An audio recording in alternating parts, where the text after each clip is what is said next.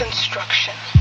God's amazing ability to make something from nothing, to make the old new, the immature mature, and the fearful bold. Very first time that we hear God speak, He said, Let there be light. And from the very beginning, He made Himself known as the creator, the builder, the constructor. Ultimately, He came to earth to be broken so that we could be made whole single moment of our lives, He's constructing us to look like, walk, talk, and even think like Him. When we get into covenant with Him, He constructs and He shapes our emotions, our desires, and our character. And He says that the good work of construction that He began within us, He would bring to completion.